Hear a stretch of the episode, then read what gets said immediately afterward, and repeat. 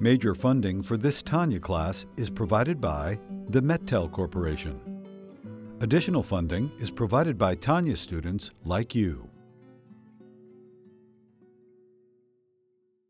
Lessons in Tanya.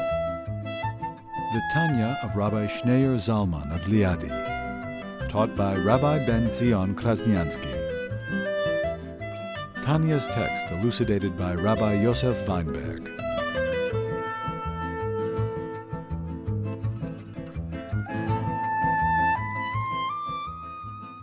Today's class is Le'ilu uh, Nishmas, for the elevation of the soul, of Tziyona Masudi Bat Yaakov. Yaakov. Today is her Hilul, today is her Yartzeit. So all the learning, come, come, come, you can come. We're up to chapter forty-one, page five seventy-nine. This is a very fundamental chapter, previously described that it's not enough, although it's the action, it's the deed that matters most. If you have only action, but no thought, meditation, spirituality, you have the mitzvah, you've done the mitzvah, you have the deed. If all you have is spirituality and love and meditation and awareness, but you don't have the deed, then the main event is missing. In Judaism, Judaism is about action. It's the deed that matters most. Nevertheless, deed alone is not enough. You need deed together with kavanah, with intent, with soul, with fire, with passion, with love, with a sense of awe. Because it's only the love and the feeling and the soul, the personal subjective input, the sensitivity, the sincerity, the focus, the concentration, the devotion, the dedication. It's all of these personal, intimate qualities that you invest in the mitzvah, that that's the energy. That's the fuel that causes the mitzvah to expand and to grow. Because otherwise, the mitzvah itself is very narrow. It's action. Action is a very constricted, there's no energy, there's no life. It's like in the stone. There's no life in the stone. You don't sense any life in the stone. The higher form of life expresses a much greater amount of life, a much greater amount of energy. So when you invest energy into the mitzvah, the mitzvah is elevated and the mitzvah soars, and your soul soars together with the mitzvah. What are the energies that propel the mitzvah, that elevate the mitzvah? So he described the two wings. And he uses the analogy of the Zohar, of the bird and the wings. What is the bird? The bird itself, even if a bird is missing wings, the bird is a bird, and it's kosher. Even if it's lacking in wings, it's not a defect. The wings are an, are an addition to the bird. It's not part of the essence of the bird. So the deed is like the bird. Even if there are no wings, but I have the bird, I have the deed. Imagine if all you have are wings, all you have are wings, you have nothing. You have nothing that's real, nothing that's alive. But what's the ideal? The ideal is a bird that has wings. Because without the wings, the bird remains flat, the bird can't fly. What causes the bird to fly? Those are the wings. And you have two wings. You have the right wing and you have the left wing. One wing is the wing of love, a love to Hashem. You're drawn to godliness. You love, you're attracted to godliness. And that's what motivates you to do the mitzvah. Because the only way to connect with the divine, is to touch the divine, is through the mitzvah. So it's because of your love for, the, for Hashem that motivates you to do the mitzvah. And you invest that love and energy in the mitzvah. You speak the words of prayer with passion. They're alive. You're not just, just they're not just perfunctory. You're not just going through the motions and mouthing words and your mind is elsewhere. You're not paying attention. You're not listening. When you are praying with a sense of love, the words are alive. When you study Torah with a sense of love, the Torah is alive. The mitzvah is alive. And then you have the other wing, which is a sense of awe. When you're in awe of Hashem's presence, when you're in awe of our God, that causes you to not to violate, to trespass, to transgress That protects you, and that makes sure you won't violate the prohibitions, the three hundred sixty-five prohibitions. So these, this is the motivation that motivates a Jew to do the right thing. Now he's going to add that there is a another motivation, besides the love and the awe, a simpler motivation, but a more elementary motivation, but a more fundamental motivation. And actually that is the foundation of a Jew's life. And that is, besides love and besides awe, there is respect. Respect. And that is the foundation. A respect for God. That is really the most important thing. That precedes love, that precedes awe. Love and awe are the building, are the wings, but it's not the foundation. The foundation upon which both the love and the awe stand on, the firm foundation, is a sense of respect for God. Because God is our King. And therefore, like a soldier respects his king, a servant respects his master. There's respect. This is the really the foundation for a Jew's life. The Mishnah, the oral Torah, starts with the following law. When do you read the Shema at night? And the answer is when the stars come out. Why is this the very first thing that the Mishnah, the oral Torah, begins? The whole Talmud begins with this law. Because the Bar Mitzvah boy, when he turns thirteen, when he, when he becomes an adult, a mature adult, and he becomes obligated to do mitzvot, which is the very first mitzvah? What's the very first mitzvah that he becomes obligated to do? To read the Shema at night. He turns thirteen at night, when the stars come out. It doesn't have to be thirteen years to the minute. It's the day that he was born. Even if he was born a day before sun, uh, sunset, when after the stars come out, thirteen day, thirteen years and one day, on his birthday, he becomes an adult, a mature adult. And he becomes obligated in all the mitzvot. So what's the very first mitzvah he becomes obligated to fulfill? The mitzvah of reading the Shema. And that's why the Mishnah starts, and the whole oral tradition starts, and the whole Talmud begins with this law. Because this is the very first mitzvah, which also explains another difficulty that the commentaries wonder. Because the Mishnah answers the question, when do you read the Shema? When the stars come out. Now it's very, very controversial. As the Talmud itself in the next page brings many opinions that hold no. You begin reading the Shema before the stars come out. And according to Tosfos, this is actually the halacha, this is actually the verdict.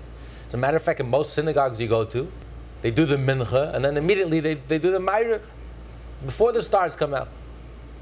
But they didn't say it, they say it after that. Some say it after, and some say that no, they, they follow those opinions that hold. You can say the Shema before. So why would the Mishnah start with a law that's not universally accepted? But according to this explanation, that the reason why the Mishnah is starting, because we're, we're discussing the Bar Mitzvah boy. This is the very first mitzvah he becomes obligated. There's one case where everyone holds that when could you read the Shema? When the stars come out. Which case is that? The case of the Bar Mitzvah boy. Because before the stars come out, according to everyone, he's not a, he's not a, he's not an adult yet. It's only when the stars come out that he becomes an adult. So at that moment, he becomes obligated to read the Shema.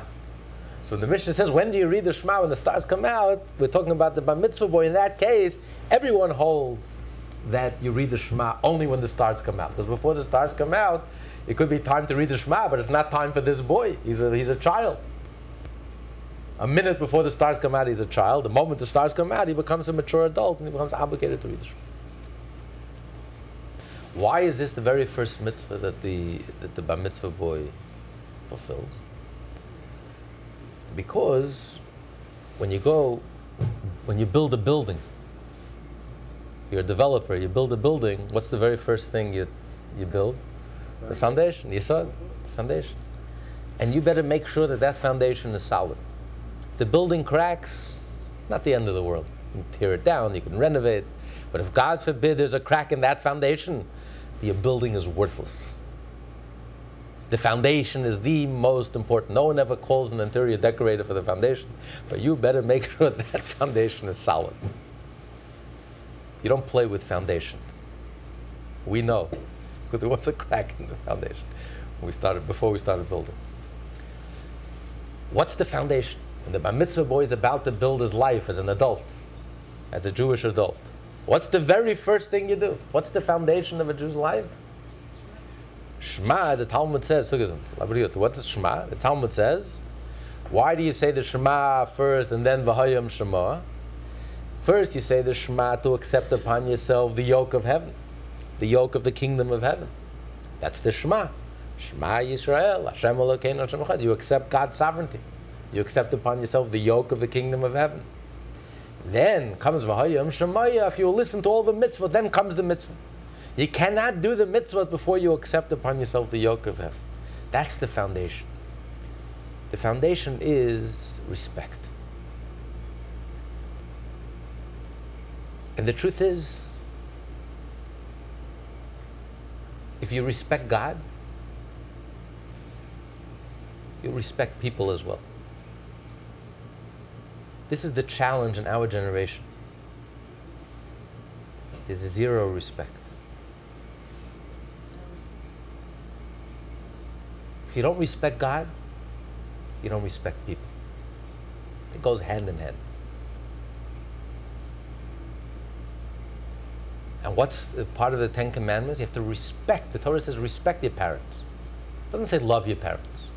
It's not what the Torah says. The Torah says respect your parents. Honor your parents. To you, your parents are like God. To us, our parents are like God. They gave us life. They gave birth to us. They gave us the ultimate gift. They gave us existence. Everything else is icing on the cake. The difference between non-existence and existence is more dramatic than the difference between poor and rich. That's all, that's all superficial differences.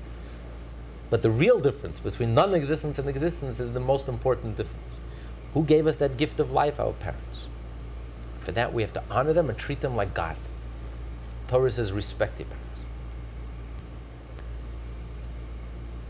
Comes in marriage, it's the same thing. That's why m- many marriages fail, because they don't know the meaning of respect. Torah says you have to, to love your li- wife like yourself, but you have to respect her more than you respect yourself.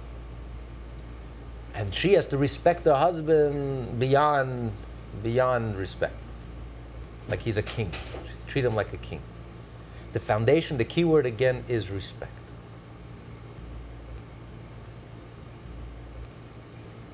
Right at the beginning of the Code of Jewish Law, the very first thing the Torah, the Code of Jewish Law tells us, that in the morning, what's the first thing a Jew does in the morning? He wakes up. And after he wakes up, Torah says he has to picture, he has to envision that God is standing over your bed. Imagine if the King of Kings was standing over your bed. Imagine. Imagine if Einstein was standing, you woke up and you realize Einstein was standing over your bed. Or you realize that the president is standing over your bed. Or the world's richest man was standing over your bed. What would be your reaction? You would just say, oh, okay, go, let me go back to bed. Let me turn over on my left side.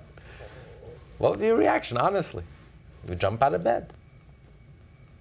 The Torah says every Jew is obligated, when you wake up in the morning, you have to envision that God, the King of Kings, is standing over you. What's, what's your reaction? To jump out of bed?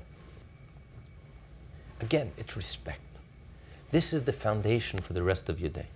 It's how you set the tone for the day. The very first impression. How do you set the tone for the day? What's the foundation for the whole day?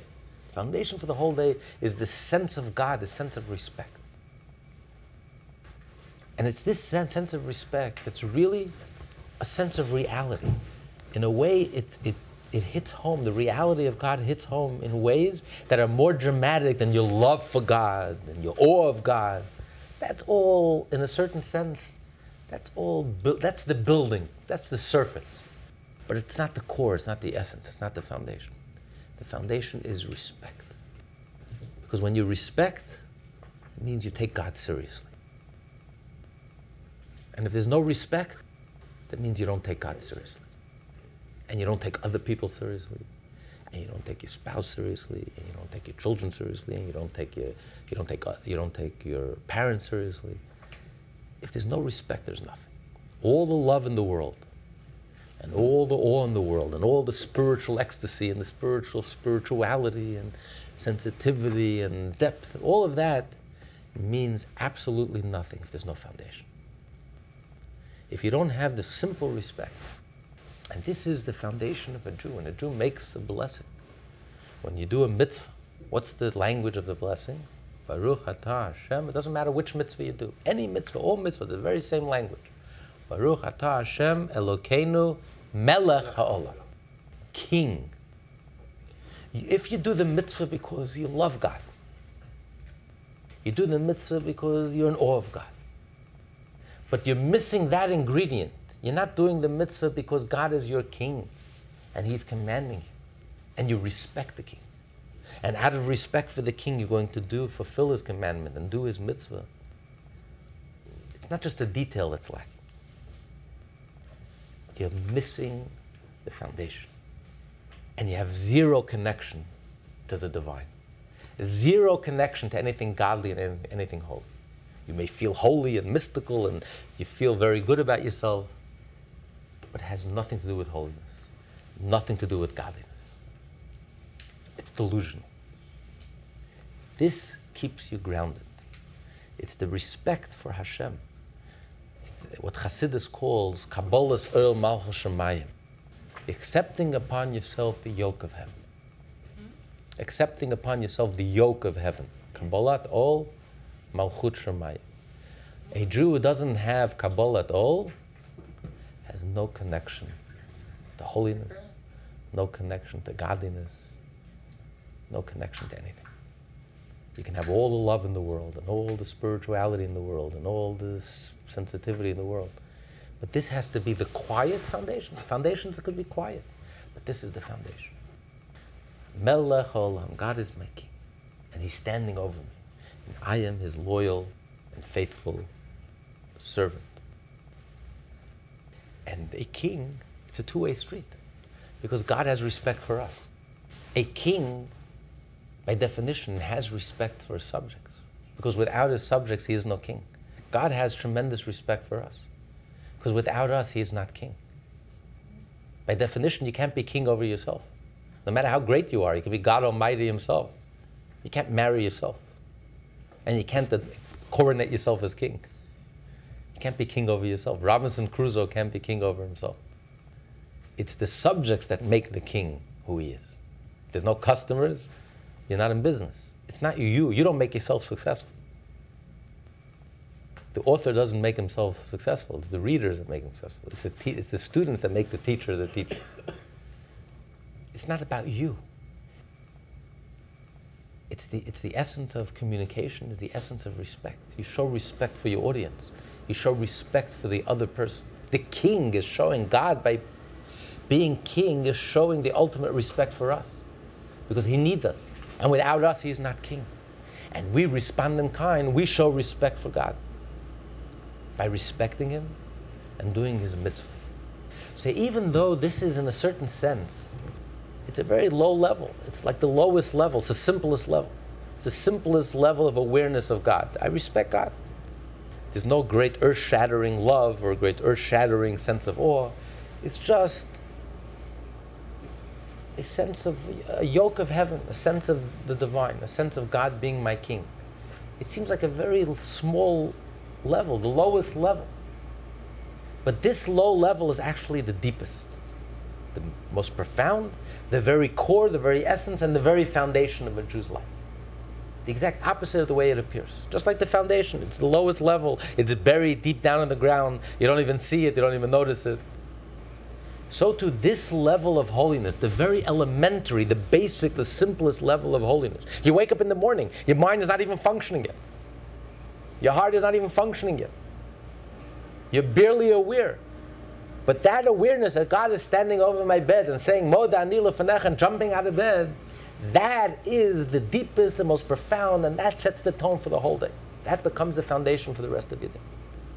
The exact opposite of the way it appears to be. Because it's that simple, that clear and simple connection, which is really the most important of all. And everything else is just building on top of that.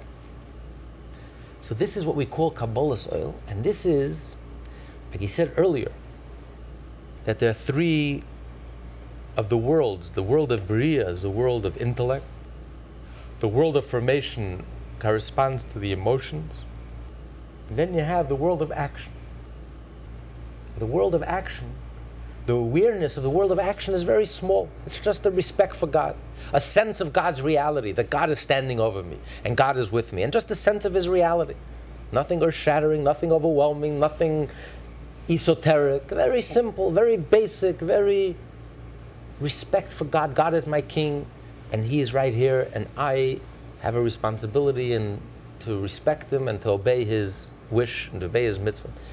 That simple awareness, if you inject that simple awareness into the Torah, into your mitzvah, then the mitzvah comes alive. The mitzvah has the kavanah, has an intent.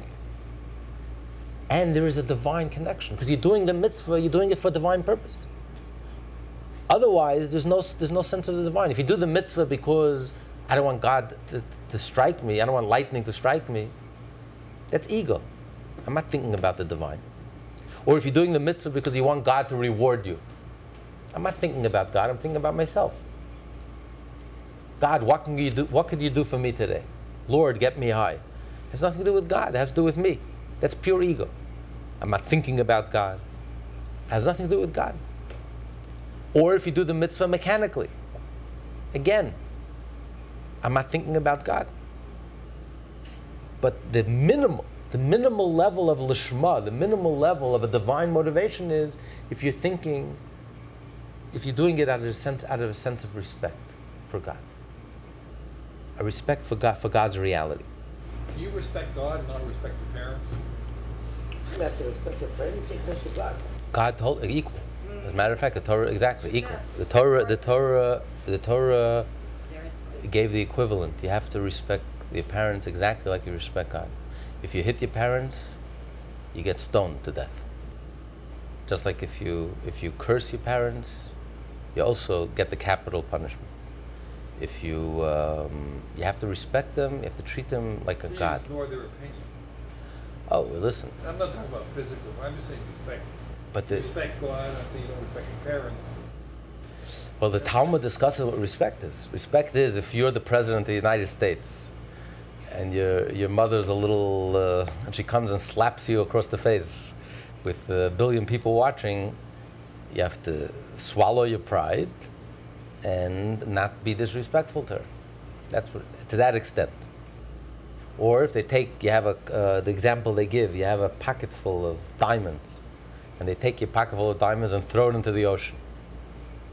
Can't disrespect them. Of course, you can take them to court. Just because they're your parents doesn't mean they can cause you damage. They can, they can lose, you know, you can lose hundreds of millions of dollars. You can take them to court, but you have to respect them. You have to stand up in front of them. You can't call them by their name. You have to, you know, you have to defer to them. I mean, it, the, the Torah spells out the amount of respect you have to show for your parents, because it's divine. Life is divine. And they are the people, ones who gave you life. Generation show that respect to their parents. Do people? The people today's generation show that respect to their parents. Well, it, that's the challenge of that's the challenge of our generation. I think the, there's no respect, period, for anyone, for anything. No, I, I know you said that. I mean, in, in America, the word word respect doesn't exist. I don't think that people. I don't think. I don't think people even know what respect means. Everyone has rights, but no one knows yeah, what yeah. the word respect means. But it's not just respect, respect for parents. There's no respect for anyone. There's no respect for yourself. Yeah, I'm just bringing it up. I'm, I'm There's no respect for parents. There's no respect for your spouse. There's no respect for God. There's no respect for anyone, for anything. Specifically, because it's in the Ten Commandments. You know, you should honor your, your mother, your father. That's why I bring the issue up. And that you really can't, you can't come to respect God if you don't love your parents, because that's the transitional law. That's true. Commandment. That's true. Right. War, exactly. What if your parents or a parent uh, disrespects you? or they take advantage of you, or they do such horrible, terrific, horrific things, whether it's physically, mentally, financially. They take your herds, they make an arrangement with you, uh, I'll do this for ten, whatever it could be, and they do you wrong more than throwing the diamonds into the sea or slapping you in front of public. Is there always, regardless, that respect and that honor that's due them? You mean worst case scenario if parents abuse their children? No, I, I'm not even going that far. I mean, I see it in uh, with myself and with other friends, family businesses that uh, go on. The, the child is promised the keys to the throne, and then something happened. The parent says, "No." But I mean, there are different degrees of this, but I mean, is it always blind that way? Is it always honor and give them that respect, regardless of how poorly they? Yes, because the respect you give them is for one reason and one reason only.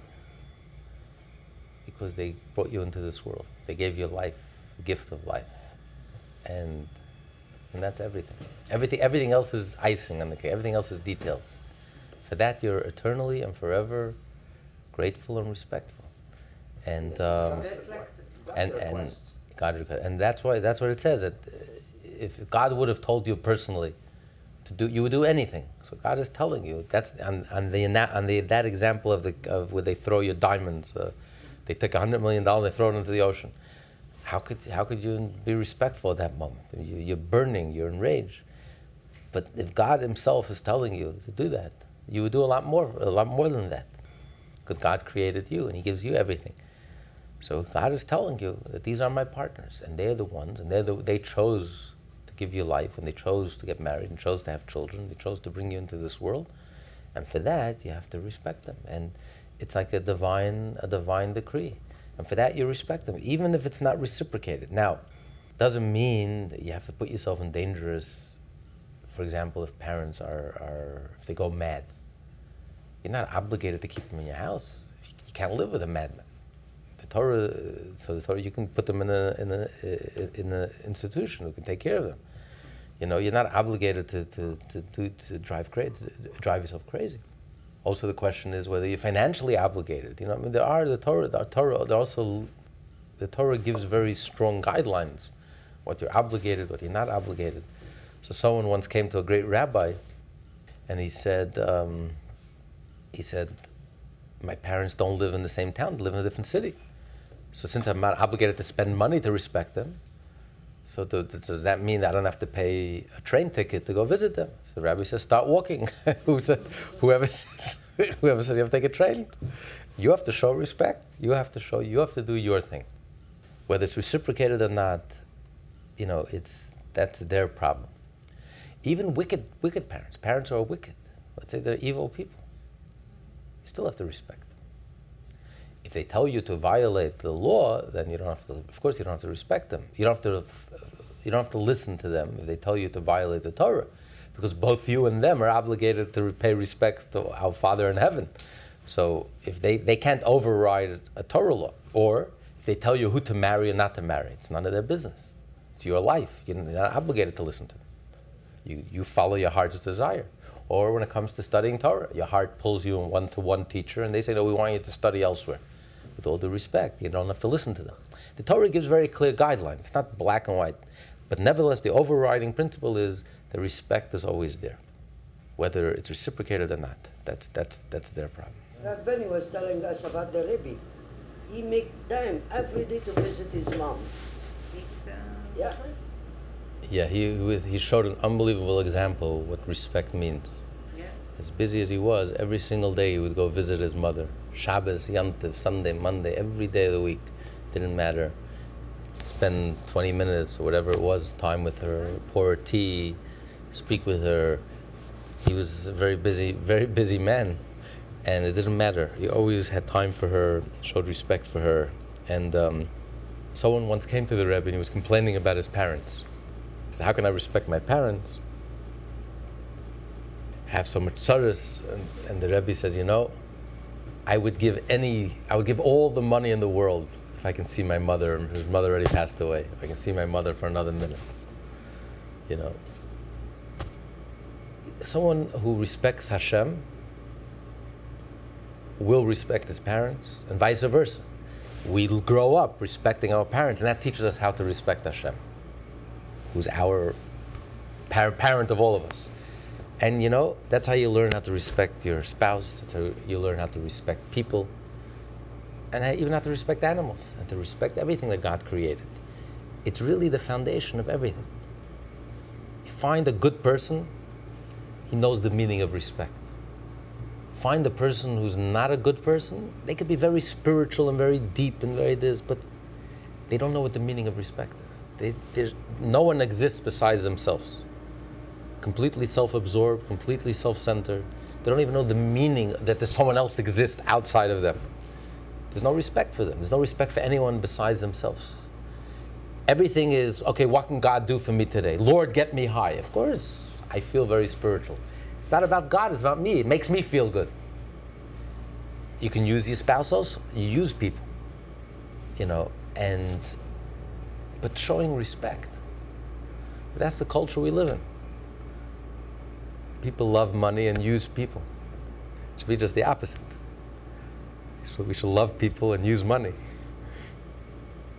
But it all, it all boils down to respect. And that's something you learn from it as a child. And you learn, and that's the foundation when you become Bar Mitzvah. That's the foundation of every morning. When you wake up in the morning, how you set the tone for the day. And that's really the thread that permeates every aspect of your life. It's the silent, it's the silent foundation.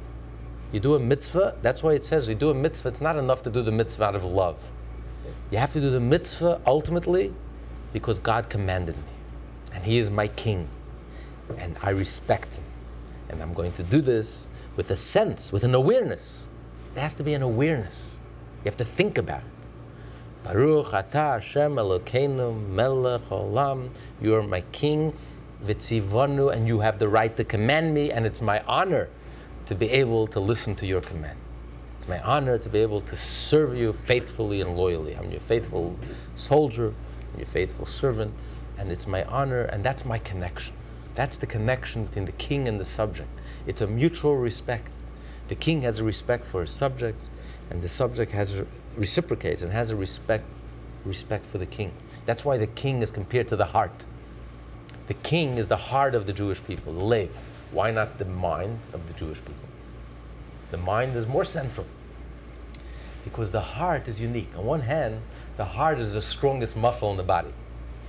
Constantly, it's the most powerful muscle. It's constantly moving back and forth. On the other hand, the heart is completely dependent because the heart, the blood circulates throughout the whole body and then it comes back to the heart. So the heart is completely dependent on the on the rest of the body. So on one hand, it's very powerful and it's the heart, but on the other hand, it's completely dependent on everyone else. The king is completely dependent on his subject. Without his subject, he's no king. And on the other hand, that's what makes him king. That's why he's the heart, because it's mutual, it's in- interdependent. The king is dependent on the subjects, the king respects his subjects, and the subjects respect the king. And that's the glue, that's the connection, that's the plug. Without that, we're not plugged in. You can think that you're loving, and you can think that you're mystical, and you can think that you're deep, and you're flying, and your feelings and emotions, and you're not plugged in. When there's Melech HaOlam, when there's King, and there's that respect, that basic, simple clarity, then you're, you're plugged in. Then, once you're plugged in already, now I can have a color T V. It could be black and white. Now you make it more colorful. I can have love. I can have awe. It could be H D, you know.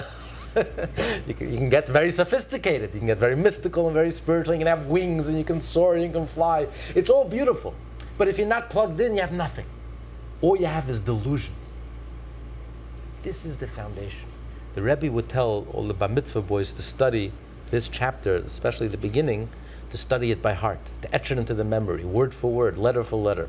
Because this is so fundamental to a Jew's life. When they're about to start their life as a Jew, as a mature adult, this is really This is this is really the whole foundation of a Jew's life. And that's why a child cannot do a mitzvah. A child, a child's mitzvah are inconsequential. A child cannot write a pair of tefillin. It's not kosher. A Jewish child writes a pair of tefillin, the tefillin is not kosher. The child has to be thirteen years old. Because a child is immature. A child doesn't have kavanah, doesn't have awareness. And if you do a mitzvah without awareness, it's not, it is nothing. Mitzvah, mitzvah, a mitzvah alone is not enough. You have to have a mitzvah together with kavanah. You have to have the awareness and the intent. And the minimal intent is the awareness and the sense that God is present. Just like another human being is present.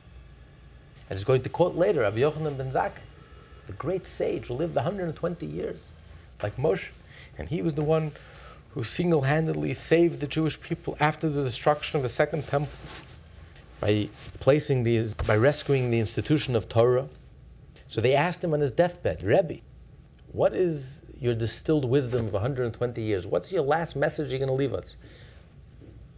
What's the what's the wise what's the wise thing, the wise message you have to leave us? He says, you know, you should be afraid of God just like you're afraid of people. That's it. This is the distilled wisdom of one hundred twenty years? He says, yes, that's it. He says, now prove it to you.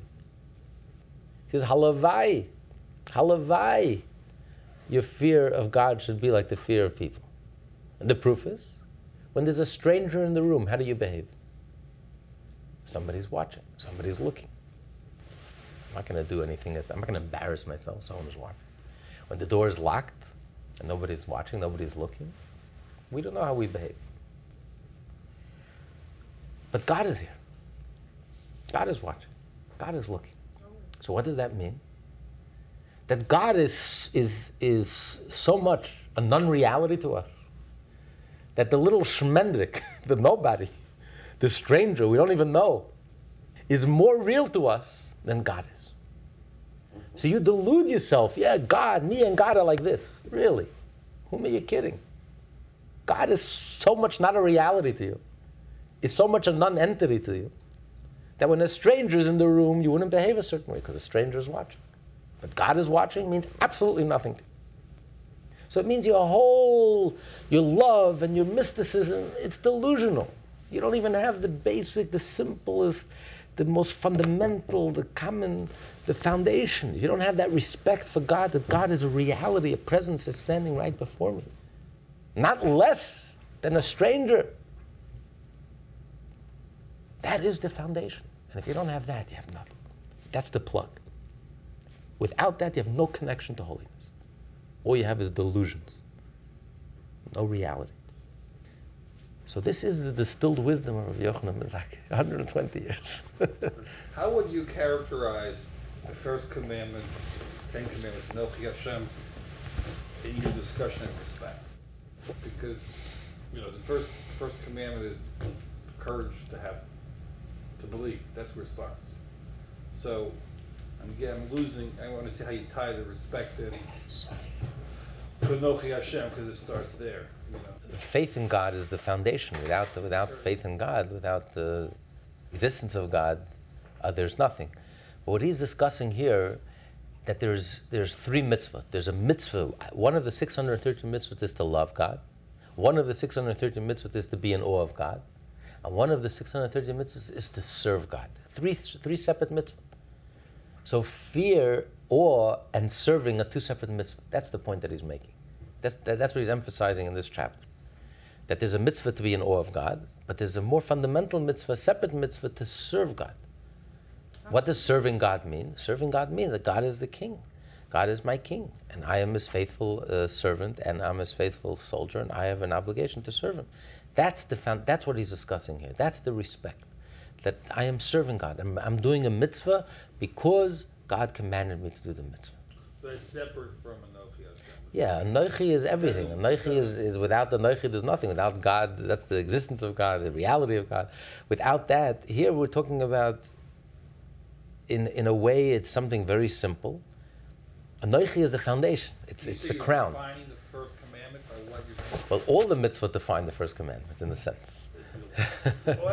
all the all the mitzvah all the mitzvah define the first commandment, but but this is this is in a way, the Kabbalists talk about the Nochi is like the crown, you know. That's but this is like the simplest level, the action, the foundation, the simplest, the basic, the minimal.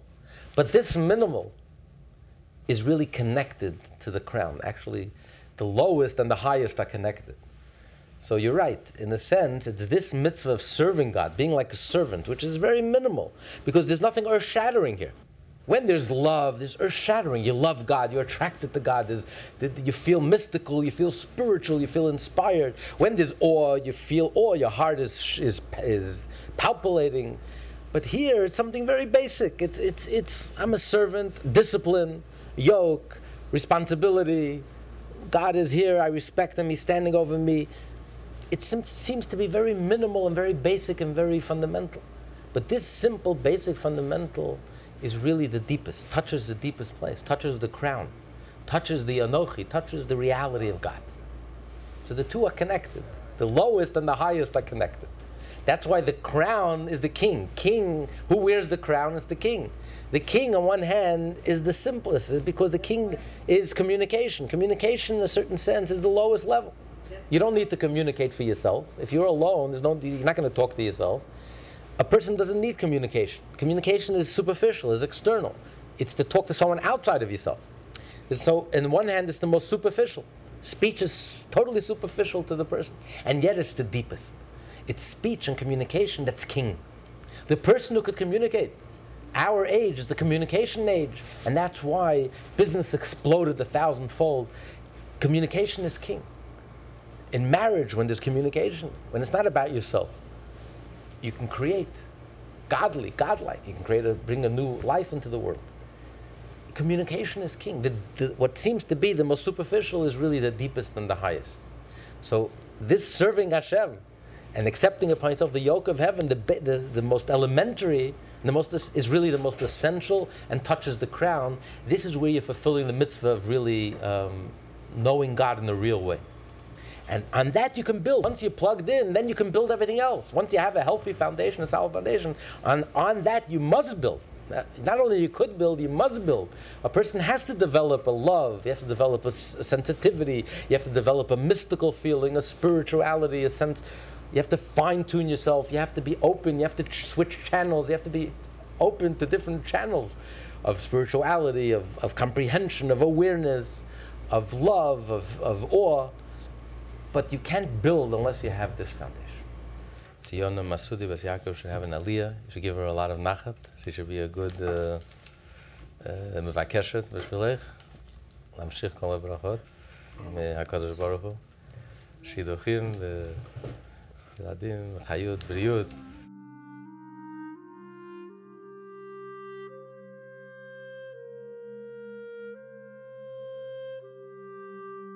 The Rebbe would always remind us that we are a unique generation. There's never been a generation like ours, and there never will be. We are the transitional generation, the last generation of galus, of exile, and we will be the first generation of geula, of redemption. What an awesome privilege we have, and what a sacred responsibility we carry on our shoulders. So what are we going to do about it? How are we going to bring the curtain down on the galus once and for all? Well, Mashiach himself gave the secret away in his famous encounter with the Baal Shem Tov. He tells the Baal Shem Tov that when your wellsprings and the teachings of Hasidus will spread to every corner of the world, then and only then will Mashiach come. And therefore the Alter Rebbe sacrificed his life to carry out this directive to the Baal Shem Tov by writing and publishing the Tanya. And all the Rebbes sacrificed themselves to publicize and to expound on the teachings of the Tanya. And the Rebbe, the seventh, the Shabbos of all the Rebbes, published over six thousand Tanyas, literally in every city of the world. And now, for the first time in history, through Lessons in Tanya dot com, Tanya in Depth is available and accessible twenty-four six to hundreds of thousands, Jews as well as non-Jews, in dozens of countries. all around the world. Now that you've had the personal experience and the pleasure to study the Tanya, we ask you to please partner with us to make the entire Tanya available and easily accessible to each and every Jew and to the entire world. Please help turn the wish of Mashiach, the dream of the Alter Rebbe, and the vision of the Rebbe into a reality. On behalf of all of us here at Lessons in Tanya dot com, thank you for listening. Thank you for caring. And a special thank you for the good deed that you're about to do. In honor of your tzedakah, we will merit the coming of Mashiach now, when we'll learn Tanya from the Alter Rebbe himself. Thank you.